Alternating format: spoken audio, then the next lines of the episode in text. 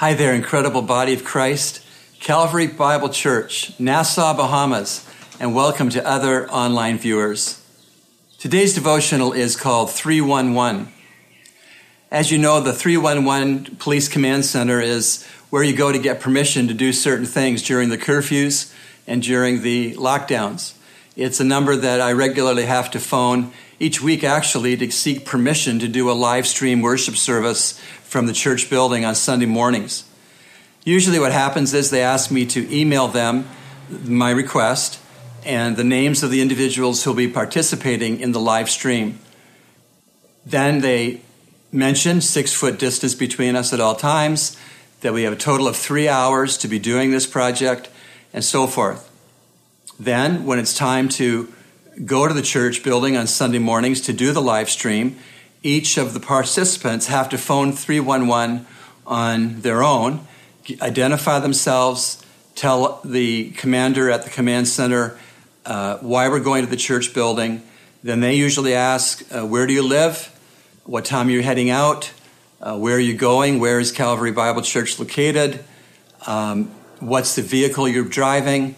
The make and the uh, color and the license plate number and carry photo ID. And sometimes we get stopped, and most times we don't, but we're ready and in place, having had the proper permission from the police. I usually always make sure to also thank the person helping me at calling him sir or her ma'am, and genuinely thanking them for helping to keep all the rest of us safe in these, these times, just to show my respect. The book of Daniel in the Old Testament was written by, by the Holy Spirit through a man named Daniel, a Jewish uh, deportee to Babylon. Probably went as a forced exile to Babylon when he was 16 years old.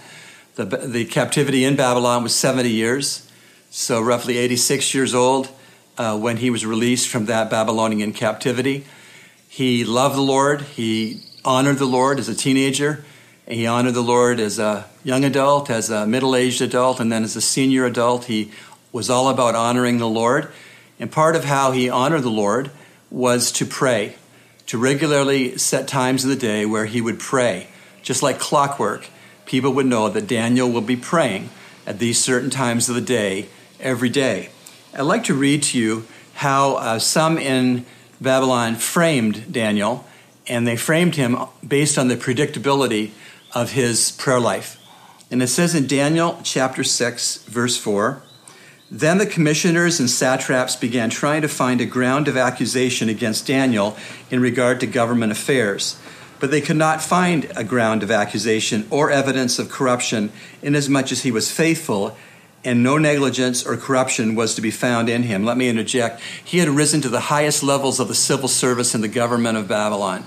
And so his service record there was impeccable. There was nothing they could blame him for that would get him into trouble based on his uh, work in the government.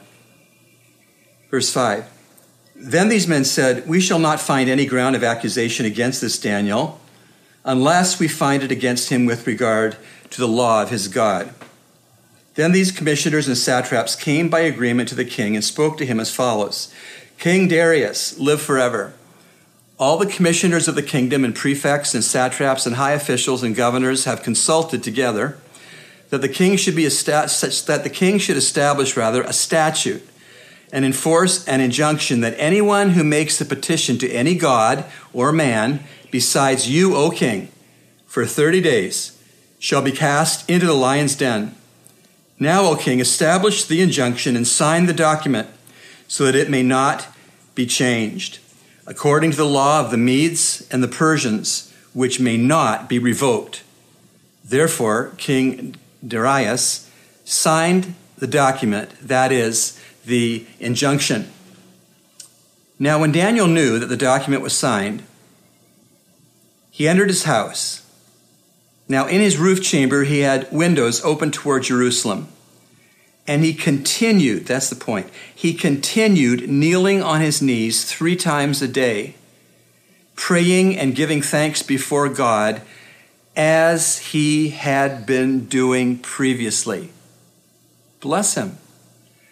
He had that track record, that reputation of praying three times daily in a certain room that was available to him, and they knew it. And so the only way they could figure out to get him into trouble was to have the king write an injunction that was unchangeable that anybody who prayed to anybody other than the king would be thrown to alive to the lions. And so they sought to do Daniel in in this manner. Daniel was not afraid, he was not intimidated, he was not going to back down from his commitment to his God in prayer. And he prayed, and they caught him, and they arrested him, and they threw him into the den of the living lions, the hungry, vicious lions. And God gave all those lions lockjaw overnight. Nobody uh, in that lion's den harmed Daniel in any way. The king lost plenty of sleep that night. In fact, he didn't sleep because he was so guilty that he had thrown Daniel, a man that he respected and appreciated, into the lion's den without having him having done any crime except pray to his God, which he always did in those 70 years in captivity. But God spared Daniel's life, gave those lions lockjaw, and the king came to believe in Daniel's God. And it was a wonderful uh, testimony and a wonderful happy ending. But what I wanted to say is that 311's uh, requirements, they vary. Uh, sometimes we're asked for an email, sometimes we're not. Sometimes we're uh, told to phone after we get the permission, sometimes we're not told to do that. What we're actually told to do almost Sunday by Sunday can change slightly.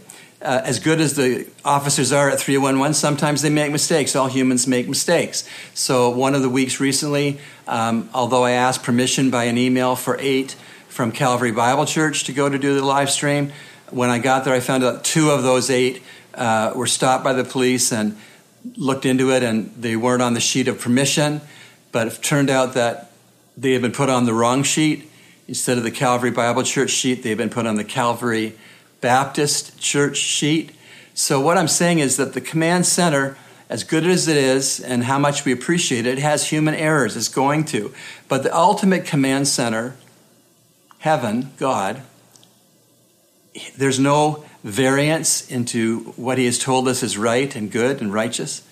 And there's no mix ups on the um, records of heaven when it comes to permission or permission not granted. And um, we have a perfectly perfect command center, a perfectly perfect 311. And it's wise for us to check in with the perfect 311 center and the perfect 311 commander, God Almighty, to see about our plans. Are they God's plans? Do we have God's okay to do that? How should we proceed if we go ahead and do that? These are all questions we need to ask. And maybe as you hear 311 referenced in any way in the next days, you'll think about the ultimate 311 command center and be in touch with that 311 command center through prayer, no matter what, even as Daniel was when he risked his life to be in touch with that 311 command center. Let's pray.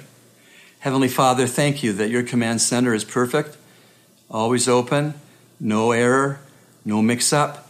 Thank you that you give us in your word what you permit, and you give us in your word what you do not permit. Help us, Lord, not to be um, intimidated by anybody who thinks us praying to you is silly or um, not a good idea. Help us to keep talking to you in prayer to the ultimate 311 command center. And we pray this for your glory and our good. In Jesus' name, amen.